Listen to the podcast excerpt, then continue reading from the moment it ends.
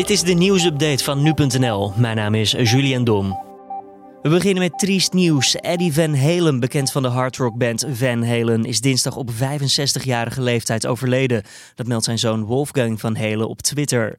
De Nederlands-Amerikaanse gitarist stierf in het bijzijn van zijn familie aan de gevolgen van keelkanker. De muzikant wordt gezien als een van de invloedrijkste gitaristen aller tijden.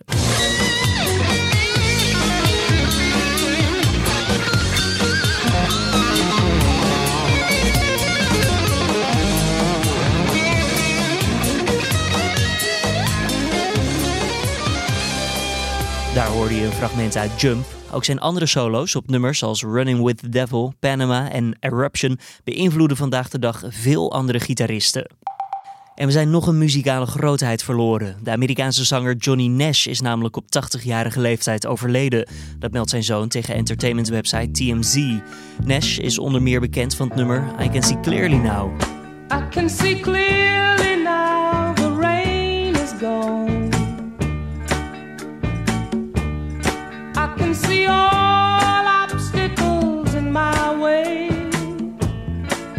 Halverwege de jaren 60 verhuisde Nash naar Jamaica, waar hij werd beïnvloed door reggae-muziek. Hij werkte en toerde toen ook samen met Bob Marley, die zelfs enkele liedjes voor hem schreef.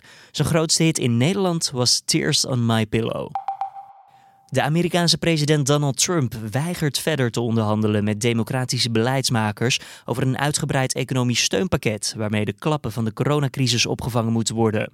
Pas na de verkiezingen op 3 november wil hij, als hij wint, een wetsvoorstel voor een groot stimuleringspakket aannemen. De president ziet liever dat de Senaat zich nu focust op de goedkeuring van Amy Coney Barrett, zijn kandidaat voor het Hoge Rechtshof en potentiële opvolger van Ruth Bader Ginsburg. Democraten en Republikeinen in het congres kunnen het ondertussen al maanden niet eens worden over een stimuleringsfonds. Een buschauffeur in Amsterdam is dinsdagmiddag op klaarlichte dag zwaar mishandeld. De man is met verwondingen opgenomen in het ziekenhuis, dat meldt vervoersbedrijf GVB. De mishandeling is gefilmd en beelden zijn verschenen op geen stel. Daarop is zichtbaar dat de dader op het hoofd van de chauffeur staat. Wat er aan het geweld is voorafgegaan is niet duidelijk. De GVB bestudeert alle beelden. Voor zover bekend is er vooralsnog geen verdachte opgepakt. En voetbalclub PSV heeft dinsdag vlak voor het verstrijken van de transfer deadline gestund met het transfervrij aantrekken van Mario Götze.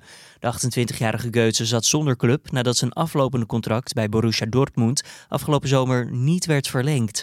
Hij tekent voor twee jaar in het Philipsstadion. Goethe is 63-voudig international van Duitsland en maakte in de verlenging van de WK-finale van 2014 tegen Argentinië als invaller het enige doelpunt van de wedstrijd. En dit was dan weer de nieuwsupdate.